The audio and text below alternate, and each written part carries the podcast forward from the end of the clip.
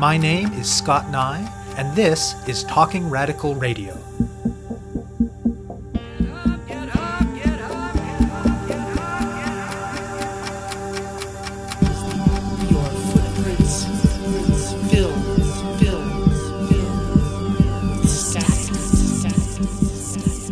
Hello, and welcome to Talking Radical Radio, where we bring you grassroots voices from across Canada. We give you the chance to hear many different people who are facing many different struggles talk about what they're doing, how they're doing it, and why they're doing it, in the belief that such listening is a crucial step in strengthening all of our efforts to change the world. On this week's show, I'll be speaking with Karen Cocq. Even before the release of the photos of Prime Minister Justin Trudeau in blackface, racism was already powerfully present in the current federal election campaign. And to many people, though the photos may have been an unexpected development, this larger reality has come as no surprise. Things have, after all, been getting just generally worse in recent years, globally and in Canada. That's true on a lot of axes, think growing precarity and economic inequality, plus the climate crisis, but that prominently includes a resurgence of overt racism, Hate crimes are on the rise. There's a proliferation and growing normalization of street level far right white supremacist groups. Hostility towards and scapegoating of migrants is becoming ever more present in mainstream political discourse. We've seen things like the use of the notwithstanding clause to pass the racist Bill 21 in Quebec. And of course, this federal election includes a far right party with an overtly anti immigrant platform being treated by mainstream institutions as a legitimate contender through things like its inclusion in national leaders' debates. And all of that is in the context of the settler colonialism, white supremacy, and anti blackness that have always been structurally part of the Canadian state and society. Theft of land, labor, and lives, and racialized exclusion and exploitation are how this country was built. So, no, lots of people are not surprised to see racism as a prominent feature in this election. And a year ago, a number of groups and organizations from across Canada that are comprised of or organized with migrant workers, refugees, and immigrants came together to do something about it. They were all well aware that in many parts of the world, right wing parties are coming to power by strategically inflaming racism and anti immigrant sentiments. They wanted to challenge both the racism and xenophobia in their own right and the ways that they're used to divide communities, organizations, and movements. To that end, the Migrant Rights Network was founded in December 2018. The group's strategy before the election was twofold. One element was to take up public space, to make it broadly visible that there are groups and communities and individuals across the country who are willing to challenge the growing racism and xenophobia. To do that, they planned a number of days of action, on the International Day for the Elimination of Racial Discrimination in March, on May Day, on Domestic Workers' Day, which also falls on Father's Day in June, and on Labor Day at the beginning of September. On these days, member groups of the network and people who responded to their call out engaged in a mixture of organizing their own public events with having an organized and visibly anti racist presence at larger events. Their other pre election strategy was popular education. Over four months, they used a series of in person events and webinars to train more than 500 people. Each of those people were then equipped to go back to their own communities, workplaces, unions, and grassroots groups and lead their own workshops to give people tools to challenge xenophobia and racism. In so doing, their goal was to create a base of people with the confidence and the skills to intervene in anti racist ways in these difficult conversations over dinner tables, around water coolers, at public events, and so on. The network launched their election period campaign as part of their day of action on Labor Day. They've been calling on people to sign an online pledge to speak up against racism and xenophobia over the course of the election. Everyone who signs up will be sent regular emails that they're calling election reality checks, which contain facts, ideas, and talking points related to the latest manifestations of racism in the election campaign. Karen Cocq has a long history of doing grassroots community organizing and policy work connected to both immigration and workers, and she's been doing popular education and communications with the Migrant Rights Network. I speak with her about racism and xenophobia in Canada, both in general and in the context of the federal election, and about what the Migrant Rights Network is doing to counter them. My name is Karen Cocq. I currently live in Ottawa on unceded unsurrendered Algonquin territory. I work with the Migrant Rights Network, helping with the popular education and communication strategies.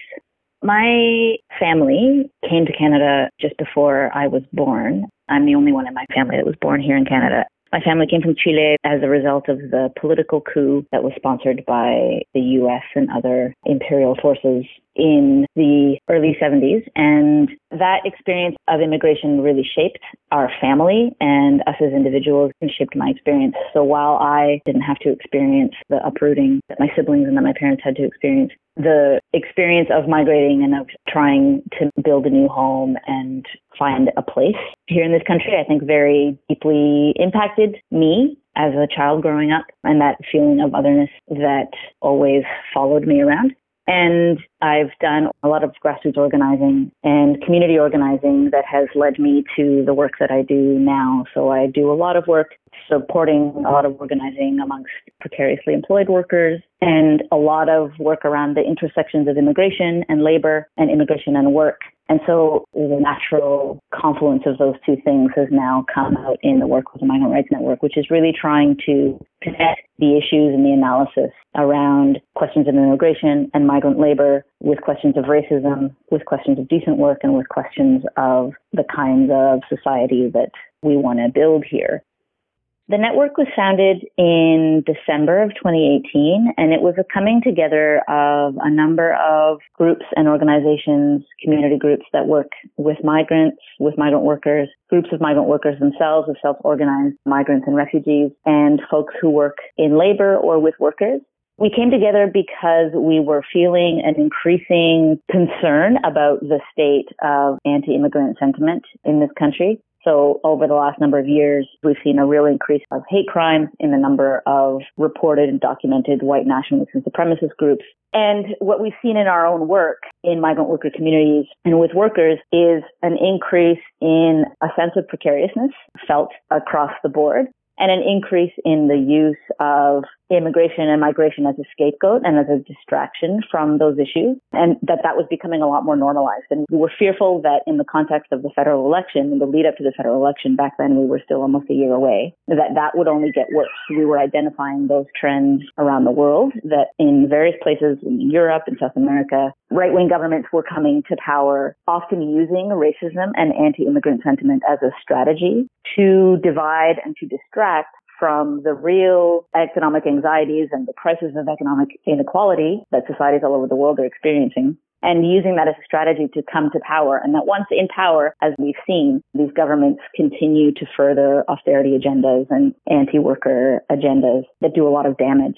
So we were fearful that the same thing was going to be playing out here and that we were already seeing it starting to happen. And we wanted to come together to strategize about what to do, how to proactively take steps to push back against those kinds of strategies taking real root here in Canada in the lead up to the federal election the two main pillars of the strategy that we identified in terms of the areas of need coming out of the work and the conversations we had been having in our community was that on the one hand, we needed a way of being able to make very public and to take up public space. The fact that there are actually communities and groups of people all across the country who are identifying this racist, anti-immigrant sentiment for what it is and see it and will call it out and won't stand for it and who will stand instead for an anti-racist universal vision of a decent society for all of us in a way to kind of take up public space in the same way that we have been seeing some of the more alt-right white nationalist, white supremacist groups taking up space, feeling more bold and more confident to take up public space. We wanted to be able to do the same to show that there was actually a movement that was anti-racist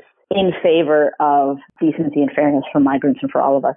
So that strategy was the series of days of action that we have been having for each day of action, we've had regularly over a dozen actions taking place from coast to coast. And a lot of it has really involved encouraging people to be really visible. Everything from rallies, visits to MPs, community picnics, forums, you know, community art projects, marches, workplace actions, all sorts of different things that people have been doing from across the country. So the first one was March 21st, the International Day to End Racism. The second one was May 1st, International Workers' Day. The third one was June 16th, which is International Domestic Workers' Day, as well as Father's Day. And then the final one was September 2nd, the Labor Day.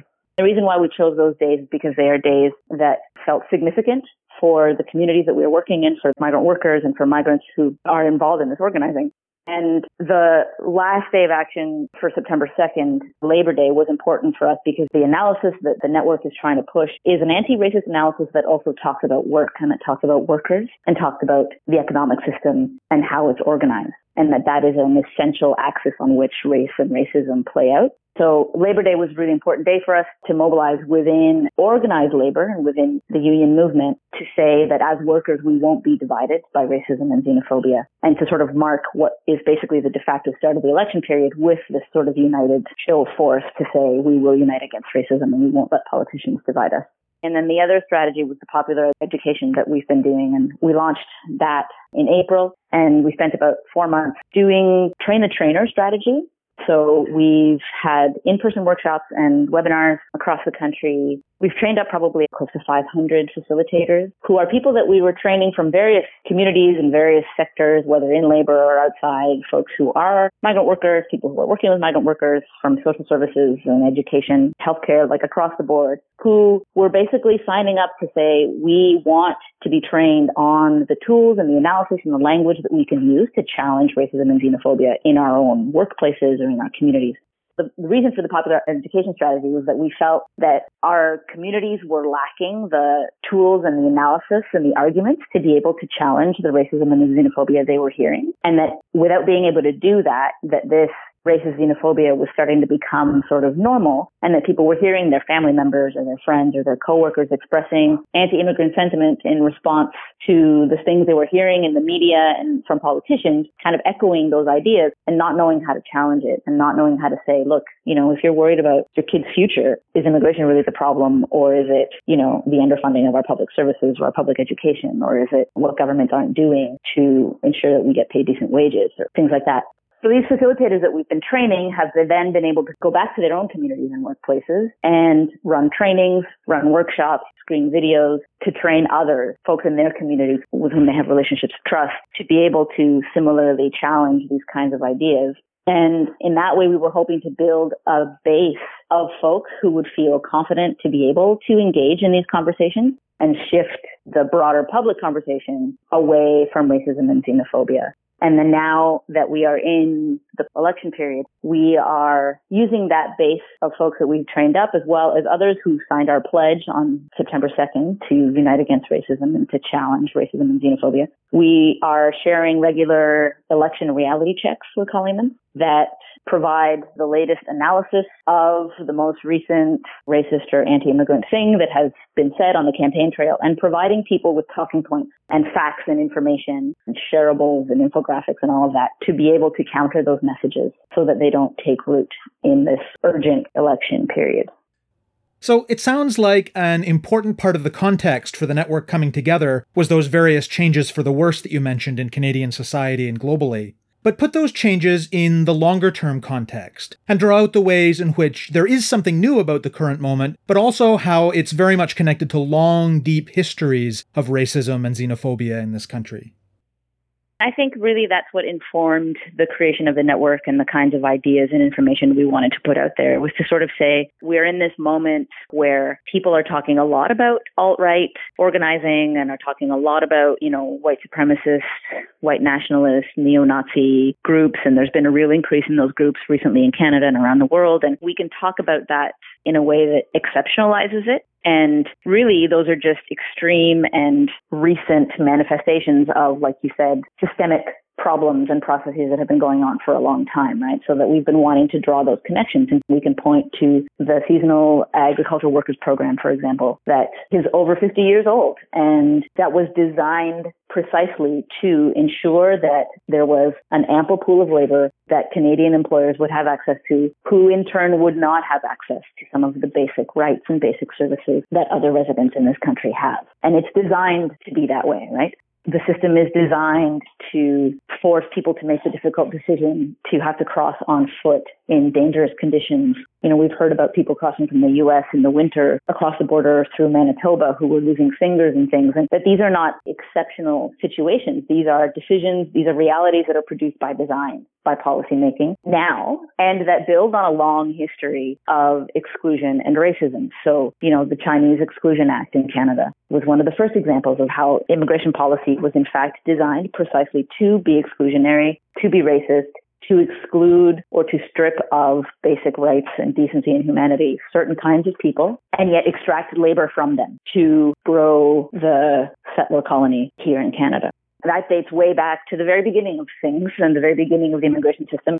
We're trying to show by drawing on some of those historic examples to say that racism, the theft of indigenous lands, exclusion, exploitation through extraction of resources or land or labor are fundamental in the bedrock of the building of the country. That's how this country was built. And so the current manifestations that we see today, all those things really are the products of these long histories of how exclusion and division and inequality was really fundamentally built into the building of the Canadian nation state. And so in that way, we are trying to give folks tools so that when someone hears about something that's happening right now, to give people like sort of longer axes to be able to cut through that noise, to be able to say, you know, is this really a problem that we're just dealing with right now, or is this a problem that we're dealing with because it was intended to be this way? The system was designed to produce these kinds of inequalities and to produce this kind of suffering. And how do we point to those who are really responsible? So when people are concerned about, you know, we've been hearing, for example, lately, these rumors that like the shelters in Toronto, for example, are all full because refugees are using up all the beds, right? And so we can point factually to how that's actually incorrect. That's not true. That's not happening. But we can also give people the tools to be able to say, so what we're talking about here is we feel pressure on services, basic things that we feel like are important for leading healthy and dignified lives. We feel like they are under attack. We feel like there is not enough to go around. We are told there's not enough to go around. And so we are turning on each other and fighting amongst ourselves for scrap. But what is the reason why the shelter system is really stretched? It's because it's been underfunded. What is the reason that there are so many people who are in need of emergency shelter? It's because we don't have a reasonable strategy for affordable housing either in Ontario or in Canada. So to be able to give people tools to be able to look at the bigger picture and be able to punch up and say, well, what's actually really responsible for the crises and the problems and the inequalities that we're dealing with? Who's really responsible? And what are structural and systemic solutions to be able to fix those problems. What's it been like to do this work on a national scale? And I mean that both in terms of the basic logistics of organizing across a country this big, and in terms of being responsive to the vast differences in local political context. We are blessed that being a network, a sort of loose network of a number of different organizations and groups that came together from across the country and that are connected to very different networks, we have a very wide reach just through the relationships that exist through the network. So, you know, we have a wide reach in migrant worker organizing across a number of different communities where migrant worker organizing looks very different depending on the industries and the local context. We have allies and people in the trade union movement that are actively involved in the network and disseminating this work and building relationships within the union movement around this work. Folks who are working across a number of different sectors with workers in, you know, various professions or sectors like healthcare we are lucky in the sense that we have all of these many networks to tap into. And people have stepped up to organize trainings at their union locals or at their local provincial federations of labor or in their communities with their community groups from all over the place. And so we've managed to get a very interesting and diverse range of folks who have been involved in the campaign's work. We've done a number of webinars as well, which helps us reach a lot of people where we can't physically set up trainings in person, we can get people to hop on these webinars. The more strategic question around how to make the work relevant and adapted to the local context is in a way what informed the whole rationale behind the train the trainer strategy. So, you know, I live in Ottawa. I grew up in Ontario. I don't really have anything to say to farming communities in Saskatchewan, for example, about the specific ways in which migrant worker issues and immigration questions play out in their communities in farming communities in rural areas. But people who are farmers, who do live in those communities, who are grappling with these issues, who have been part of our training, absolutely can turn around and adapt that conversation and that work to the local context and know what are the issues that are going to be particularly salient for their friends and family or for the members of their National Farmers Union local, let's say. And know how the conversations around racism and xenophobia and migrant work look specifically in their local context. What are the issues that are worrying people? What are the arguments and the politics that have the most sway with people? You know, what's going to work, what's not going to work. And so, in a way, this whole strategy was informed by that understanding that the people best placed to be having what are hard conversations around racism and around xenophobia are the ones who have relationships with the people they're talking to, right? Who have that trust, who have a history where you can sort of say, look, we have a shared interest in, you know, in this particular community where the mine has shut down and now it's just temp agency work. We have a shared interest in understanding what's going on locally and how racism is playing into it and how xenophobia is playing into it. We are all in this together. And so let's figure out a way to not fall prey to those kinds of strategies and to organize around demands that actually win better working conditions and decent living conditions for all of us. So that's what has allowed people to take what they can from our training and what makes sense and translate it into the local context in a way that will engage people and really reach people where they're at.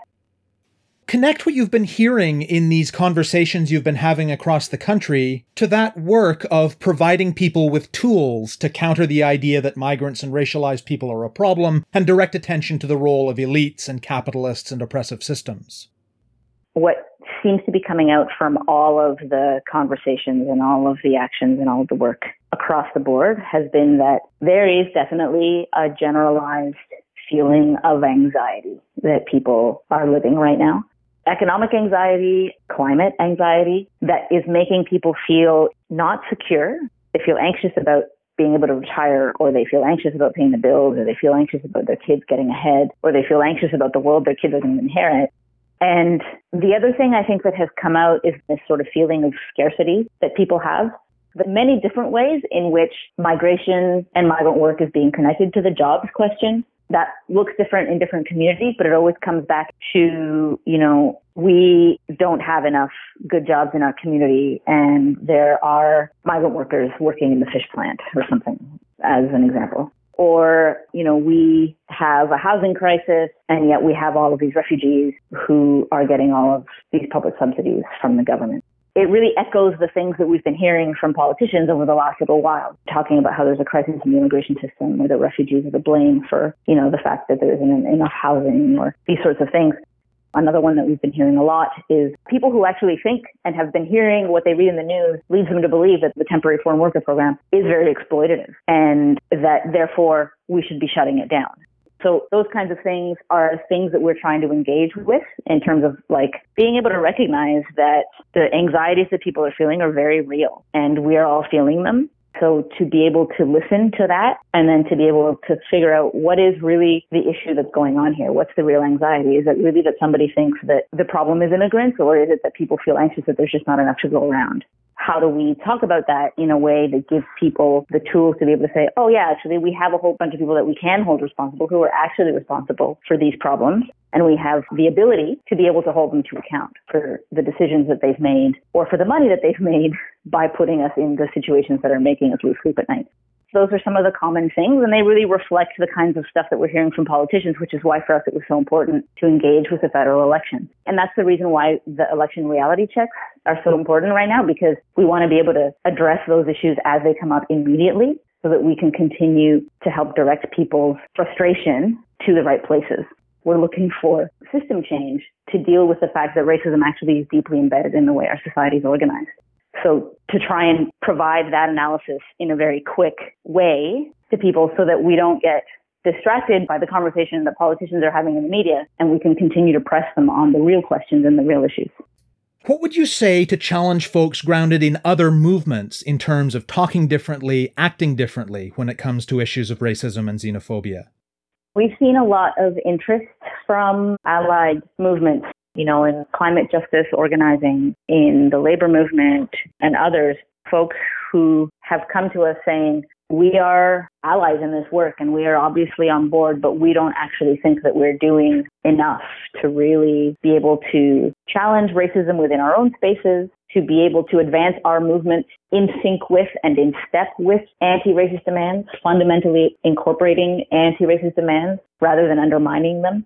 Being able to arm our activists and our organizers with the language and the analysis to be able to bring that educational work in their communities or at the doorstep or with their membership to be able to bring us all a little bit further along.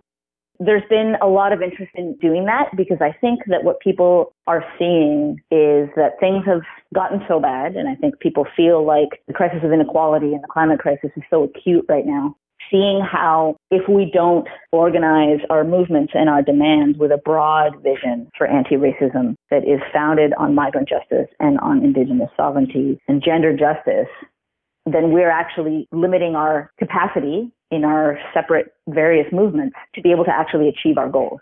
So I think people are realizing because of the context and how bad it's gotten that we are being divided around these questions and that it limits our ability to win and to be successful no matter what the issue is.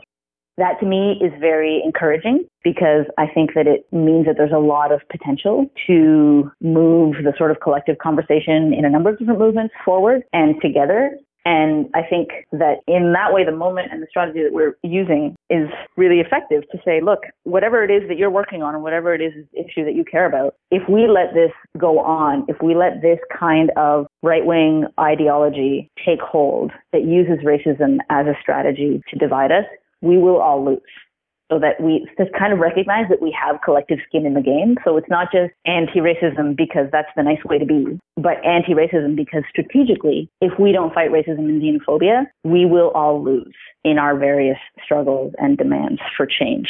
We are stronger strategically if we unite around anti-racist, migrant justice focused demands that really center indigenous sovereignty that's an actual tool in our arsenal and it makes us strategically stronger and more capable of being able to win, whether it's around, you know, childcare or pipelines. So there's a lot of potential there. And I think that more and more folks are realizing that. And I'm finding a lot of hope in that.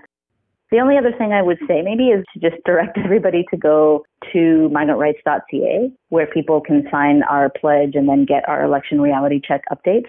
The more we have people having these conversations in their workplaces and in their communities, the more impact it's going to have in really changing the public conversation in this election period. And so we need people as much as possible to go sign themselves up, to tell all their friends and family members and coworkers to sign up, to take the pledge so that we can be delivering the tools that people need to be able to be doing this work wherever they're located. You have been listening to my interview with Karen Cocq of the Migrant Rights Network. To learn more about their work and to sign up to receive their election reality check emails, go to migrantrights.ca. To find out more about Talking Radical Radio, the guests, the theme music, and the ways that you can listen, go to talkingradical.ca and click on the link for the radio show. On the site, you can sign up for email updates or follow us on Facebook, Twitter, iTunes, SoundCloud, and other platforms. I'm Scott Neigh, a writer and media producer based in Hamilton, Ontario, and the author of two books of Canadian history told through the stories of activists, published by Fernwood Publishing. Thank you very much for listening, and I hope you tune in again next week.